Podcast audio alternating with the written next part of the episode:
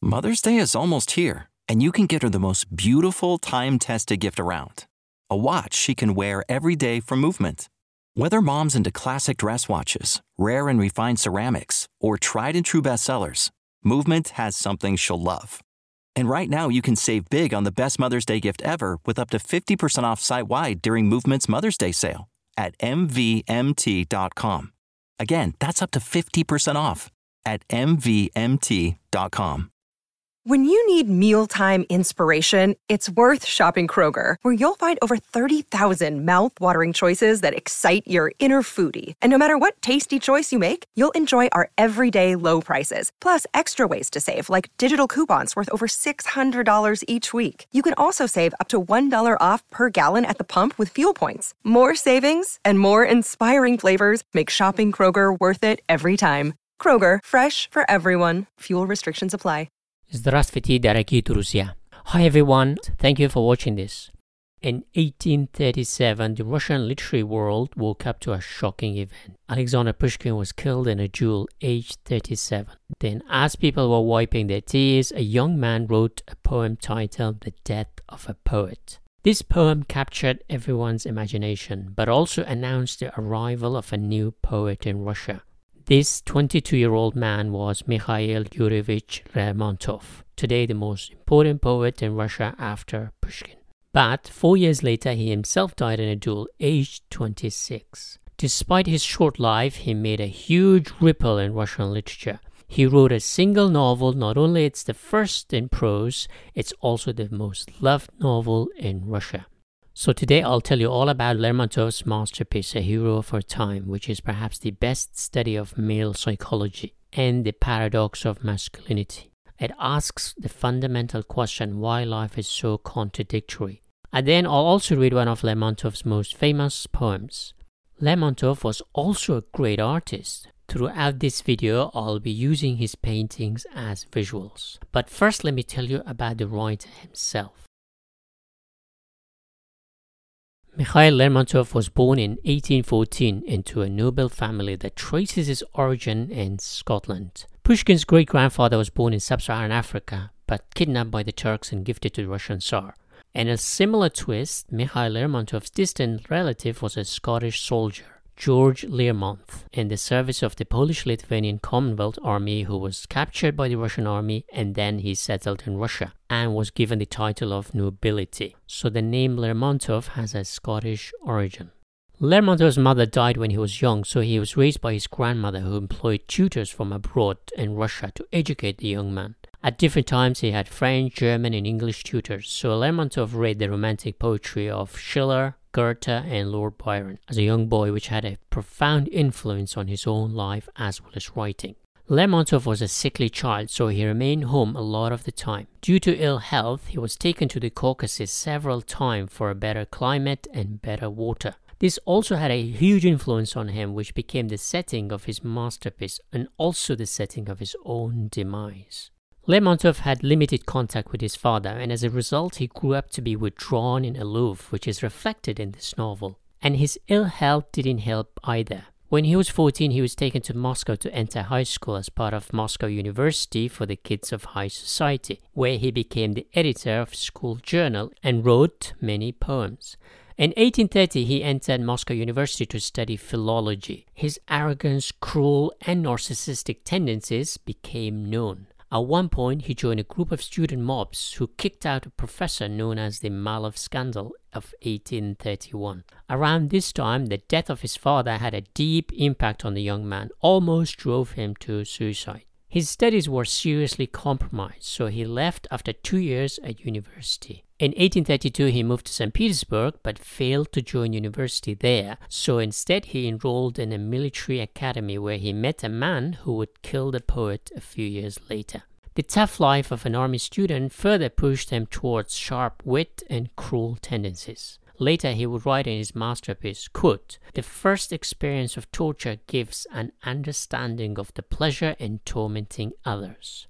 His rich grandmother was footing his bills, therefore he immersed himself in hedonistic life, womanizing, drinking, but also writing sharp poetry. In 1837, Russia woke up to hear the shocking news of Pushkin's death. Lermontov spent a few minutes writing a poem called The Death of a Poet that propelled him to an unprecedented fame. It was like Russia got talent. But this fame brought the attention of the government to his other poems, which were pretty radical and revolutionary, so he was arrested and exiled to the Caucasus, where he had spent great time as a child. This was a perfect holiday for the young poet to focus on writing his masterpiece, A Hero of Our Time, in 1838. He returned to St. Petersburg and then Moscow for a while. But in 1841, he returned to the Caucasus and settled in the picturesque town of Pyatigorsk, in Russian means five mountains. Here, his school friend was also there, so they had a disagreement which resulted in a duel, and Lermontov was killed in 1841. He was 26 years old. In an ironic twist, Lermontov's novel has a duel too. Here he tells us about his supporting character, somewhat similar to his friendly enemy who would kill him at the end. Quote, his goal is to be the hero of a novel. He has so often tried to convince people he is not of this world, but is doomed to some sort of secret torture. That's almost convinced himself of it. This is why he so proudly wears his heavy soldier's greatcoat. I've seen through him, and for this he doesn't like me even though on the exterior we have the most friendly of relationships. Grushnitsky has a reputation for being an excellent brave. I've seen him in action. He waves his saber, cries out, and throws himself forward with screwed up eyes. This is something other than Russian courage. Pushkin and Lermontov, two greats of Russian literature, died in duels. We might think of it as stupidity, but Lermontov wrote in his novel, Quote, I'm always braver going forward when I don't know what to expect. After all, nothing can happen that is worse than death, and you can't avoid death. His death at such a young age further cemented his place in the canon of Russian literature. He left a great many poems and books behind, but people outside Russia know and love him for his only novel. Now I'll discuss his masterpiece, A Hero of Our Time, the first Russian novel in prose.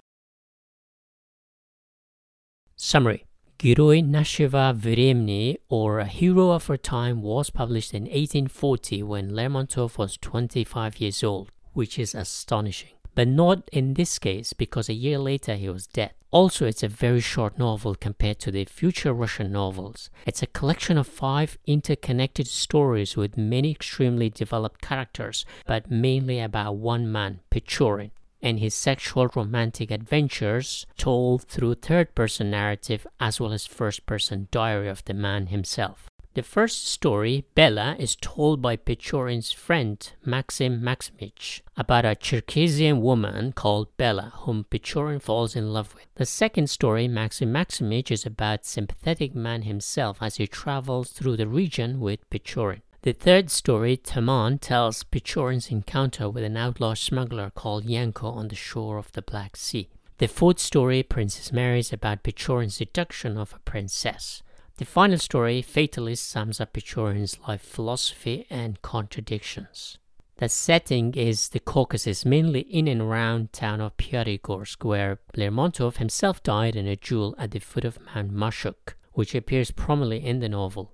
Pechorin, the main character or the anti-hero, is a young army officer who travels in the Caucasus. This mirrors a lot of Lermontov's own life. He too was an officer in the army, went to all those places mentioned in the novel. Pushkin's anti-hero protagonist, Eugene, was a man like a rock who melted at the end. But Lermontov's hero, Pechorin, is a rock throughout. Unpleasant at times, but a man who never bends.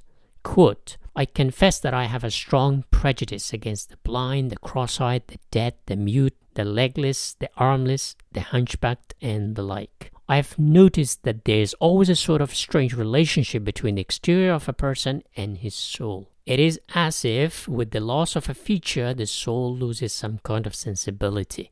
A few things to know about Pechorin. He is considered a recurrent Russian superfluous man. Is a typical Byronic hero who is a bag of contradictions. He's sensitive romantic but also hard rock. He's arrogant but also self deprecating, who questions the meaning of life and death. His name comes from the river Pechora in the north of Russian Republic of Komi. Just like Pushkin's hero, Onegin is named after Onega River, also in the north of Russia.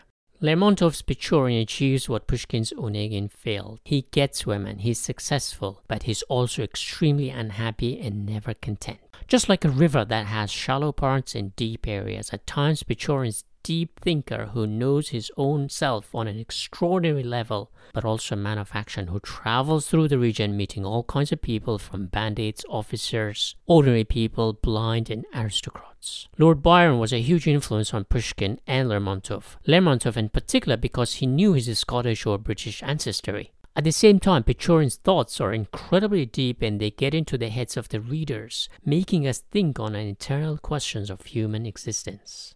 Pechorin's philosophy in life is quite simple. A man's life purpose is to go out to conquer and slay the dragons. When he comes back, he gets the woman to procreate with. In other words, women would not even entertain a man who has not done something in life. A man just by mere existence is not enough. He has to do something, achieve something, conquer something. Just as mentioned in Dostoevsky's The Idiot, women seek men with passion. For Pechorin, women are spoils of war. The winner takes them all, so to speak. Life is a mere game of chess for him. Some win, some lose. Thinking so, Pechorin sees romantic pursuits futile because women are always drawn to the men who conquer, not the men who pursue them. He believes women are naturally drawn to the conqueror and the powerful. That's one reason men historically became soldiers and fought in wars. Today, men become athletes to achieve the same goal. Quote, There's nothing more paradoxical than the female mind. It's difficult to convince a woman of anything.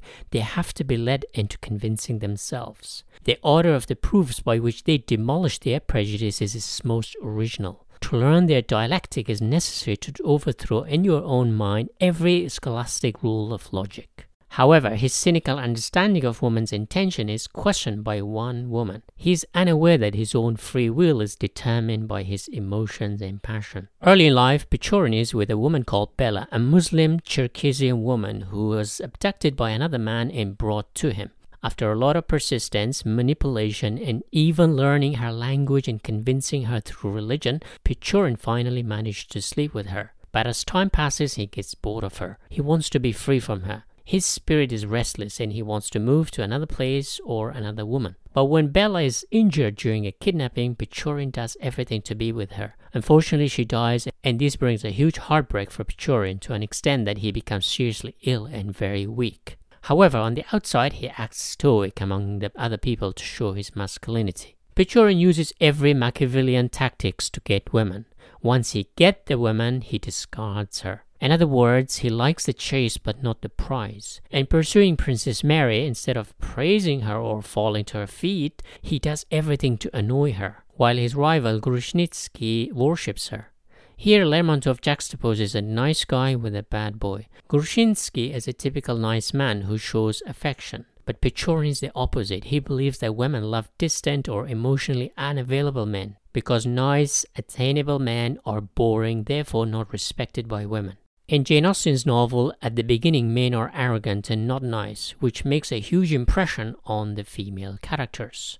It's a well known phenomenon that young women's natural instinct is to go with the bad boy or the so called toxic men to try to tame them, perhaps because it's a hardwired natural instinct, as these men don't care about anyone or anything, which paradoxically makes them more attractive. Beauty and the Beast is a good example. Young women want to tame a beast. I guess that's same with men. An easy woman is never prized, but a married woman is always chased in literature because it's stealing someone else's wife. Almost like a pirate stealing other people's treasure. Pechorin's other obsession is Vera, a married woman whom he obsesses over. Pechorin succeeds in getting Princess Mary's love through his own warm and cold approach but he is challenged to a duel which he wins by killing his friend and rival, Grushnitsky. But once he is done, he tells Princess Mary that he doesn't love her. It was just a game. Vera, a married woman, too loves Pechorin despite his flaws. There seems to be a genuine feeling between the two. She is perhaps the only woman who can save him, his faith in romantic relationship, or tame the beast. But Lermontov throws a spanner in the works. At a crucial moment when Pechorin is following Vera, his horse collapses and he thinks there is no point in pursuing her further. What is the point anyway? Because soon he will get bored of her as well. He questions his own purpose in life. He's conflicted about his own masculine role in society. This emptiness leads him to quick pleasures in life and ends up completely in turmoil. His biggest contradiction is between rationality and irrationality, reason and passion. He thinks sensibly but then acts impulsively. The issue of rationality versus passion was later developed uh, much more by Dostoevsky, who said that humans are not as rational as we are expected to be. So Pechorin is a pioneer of Russian heroes whose thought process and actions do not match. They think one way and act in a different way. I think we can all relate to this. Modernity, through the education system and other social institutions, drill in us that we are meant to be rational and sensible all the time. But on a day to day basis, we engage in so many irrational acts, from drinking, eating too much, to lazing about, or even masturbating, and many more impulsive acts. I'm not saying those acts are not good, but if you think about it, they're not very rational, but rather natural or impulsive. Pechorin's only explanation for this contradiction is that he is a man. In other words, his fate is a man to live in contradictions. Quote, I've played the role of an axe in the hands of fate. Like an instrument of execution, I fell on the head of two martyrs, often without malice, always without regret. My love never brought anyone happiness because I never sacrificed anything for those I loved. I loved for myself, for my personal pleasure. I was simply satisfying a strange need of the heart, with greediness swelling their feelings, their joys, their suffering, and was never sated. In other words, his cruel action, despite seeming intentional or selfish, stem from his nature as a male of his species. His sexual urge or libido has such a powerful spell on him that he has no control over his actions. His penis makes decisions for him. His self analysis goes even deeper as he reflects on life's endless contradictions. Quote, I was lying, but I wanted to infuriate him. I have a congenital desire to contradict. My whole life is merely a chain of sad and unsuccessful contradictions to the heart and mind. When faced with enthusiasm, I am seized by the midwinter freeze, and I suppose that frequent dealings with the sluggish phlegmatic would have made me a passionate dreamer of me.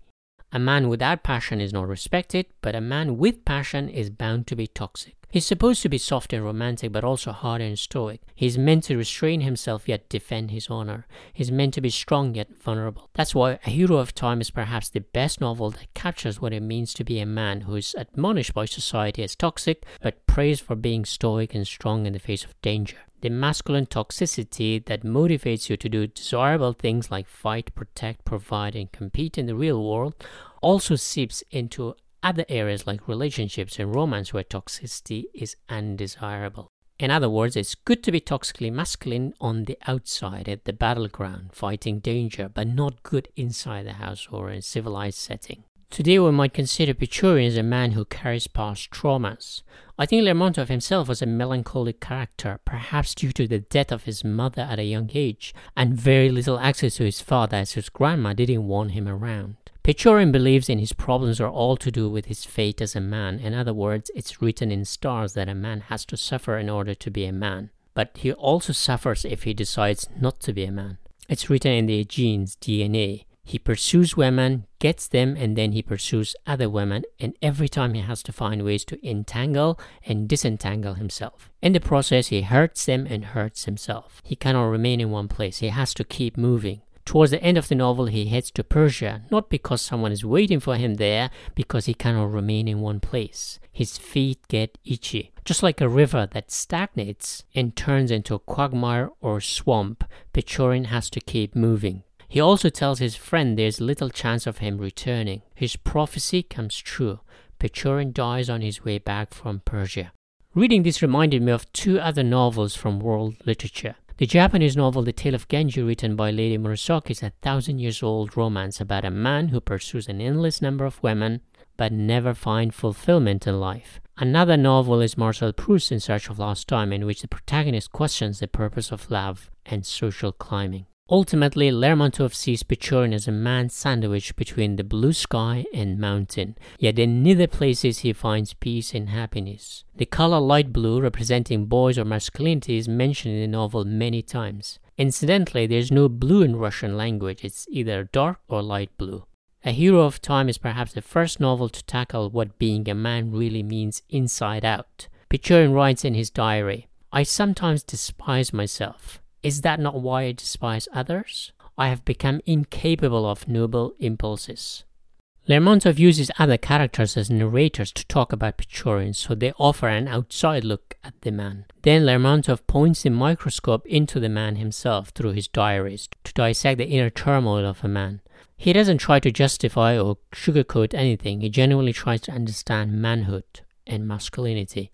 This inner psychological technique was used by Dostoevsky in Crime Punishment to see inside the head of Raskolnikov, a murderer. I guess Pechorin lived during the time when the education system was at its infancy. Today, the modern education system is there to educate but also tame men from their natural tendencies. It makes for a more peaceful society when men are less masculine. It's no surprise that women outperform men in schools and universities in most developed countries. Not just women, modern education system has also helped physically smaller men. As a somewhat physically small man, I could not have been able to compete in the physical world against more masculine men. And thankfully, due to modernity and the education system, I am able to be productive in other ways. Lermontov's hero is an egotist, selfish man, but masculinity in general, despite its many flaws, allowed civilization to flourish. So a small man like myself can have a safe and peaceful and productive life. Analysis A Hero of Time is deeply psychological novel when it means to be a man. In today's world, masculinity is seriously challenged society as toxic and undesirable. As a result, millions of men feel a bit lost and confused. Pechorin articulates his inner contradictions. Quote, One minute, just to see her for one more minute, to bid farewell, to squeeze her hand, I prayed, I cursed, I wept, I laughed. No, nothing could express my troubled mind, my desperation. On the other hand, he is a man he wants to be masculine, stoic, and strong among his peers but on the other hand, he's sensitive and vulnerable. This is very common male struggle, which causes many men confusion about how to navigate society. Society tells you one thing, but na- your natural instinct is telling you another. In order to prove themselves in the world, men are supposed to be strong and competitive, but to make matters worse, men's physiological needs dictate them to pursue women. And women generally prefer stronger men. Also, biology has dealt men a rough card in which their goal is not to be monogamous and stay with one woman, but pursue endless number of them. However, social conventions dictate loyalty to one person. Pechorin's deep suffering is not only due to failed pursuits, but also due to his inability to leave a woman once he gets her. This makes him very cynical about his existence. Quote, Everything on earth is nonsense. Nature is a fool. Fate is turkey, and life is a kopek. Kopek is a small coin in Russian currency which means worthless. As I discussed in The Tale of Genji, a novel written by a woman a thousand years ago about a playboy prince who betrays many women he has sex with, but he hardly ever does it out of spite or cruelty, but out of inner biological necessity, in search of something. Pechorin is such a man who inflicts pain because the masculine role dictates his decisions and motivations. Lermontov is an amazing painter of nature, in literal sense because he was a great painter, but also in words. In the novel, there are many amazing sentences that capture nature's beauty. For example, he says, How interesting to watch a single dewdrop quivering on a wide vine leaf and reflecting millions of rainbow rays. How greedily my gaze sought to penetrate the foggy distance. His observation is not only limited to nature but also human passion. Many calm rivers begin with a noisy waterfall, but not one of them jumps and froths until the very sea. In other words, a romantic adventure is like a river starts off with a waterfall when you fall in love with someone and ends in calm sea once you make love. Human nature and passion tend to be similar to other natural phenomena. Some of his lines are extremely beautiful and poetic in capturing social phenomena. For example, I didn't want to be intrigued to you, I continued, because there's too thick a crowd of admirers around you and I was afraid of disappearing in it. Lermontov's legacy. Lermontov remains a huge name in Russia today. Outside Russia, however, his poetry is difficult to translate so his novel, A Hero of Time, is considered a masterpiece. His own life mirrored his fiction. His characters lived a precarious life, but so did the poet himself, a romantic poet and a Byronic hero. He says, Without fools, the world would be very boring. Living on the edge is very Russian indeed, so Lermontov is perhaps the most Russian writer of all time. But his legacy goes beyond Russia. I think his understanding of the male struggle is perhaps one of the best in literature. He could articulate the masculine burden of performance on men. How biology has made us into a beast whose incessant desire for endless women bring us head to head against the plight of women and society. sandwiched between a rock and a hard place that pushes men towards mistakes and cruelty. Pechorin is an archetypal anti-hero hero who lives a genuine masculine experience and articulates it very well. He can neither live with women nor without them. Today, he might be classed as toxic, antisocial, egotistic, and misogynistic. His critical analysis of his own personality is refreshing and extremely honest. Quote, There are two people within me, one who lives the full sense of the world and the other who reasons and judges him. I think we all have these contradictions within us, and Lermontov's genius to depict that so beautifully, masterfully at such a young age is remarkable. He says we always forgive people who we understand. Despite all Pechorin's flaws, we all understand him. Why? Because he's honest about himself and his many flaws. The man is unable to control himself. Who knows what we would have had had Lermontov lived to be 30, 40, 50, or even 60.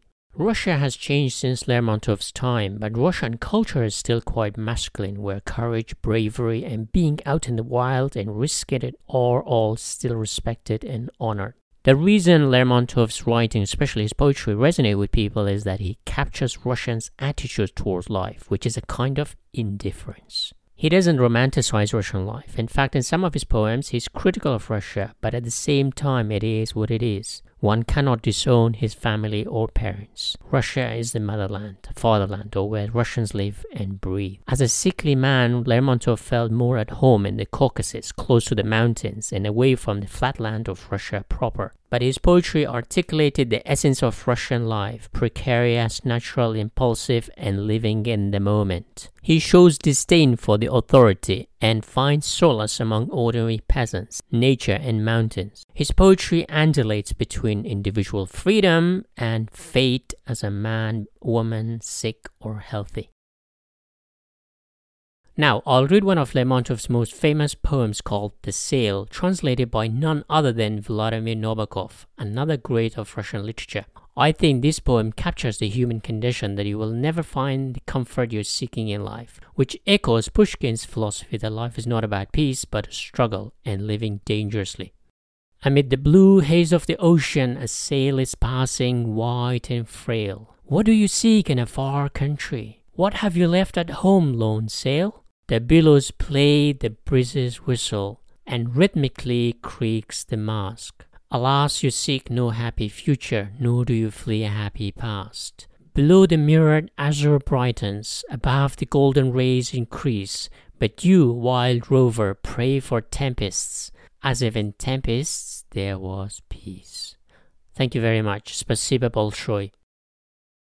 Save big on brunch for mom, all in the Kroger app. Get half gallons of delicious Kroger milk for 129 each, then get flavorful Tyson natural boneless chicken breasts for 249 a pound, all with your card and a digital coupon. Shop these deals at your local Kroger today or tap the screen now to download the Kroger app to save big today. Kroger, fresh for everyone. Prices and product availability subject to change. Restrictions apply. See site for details.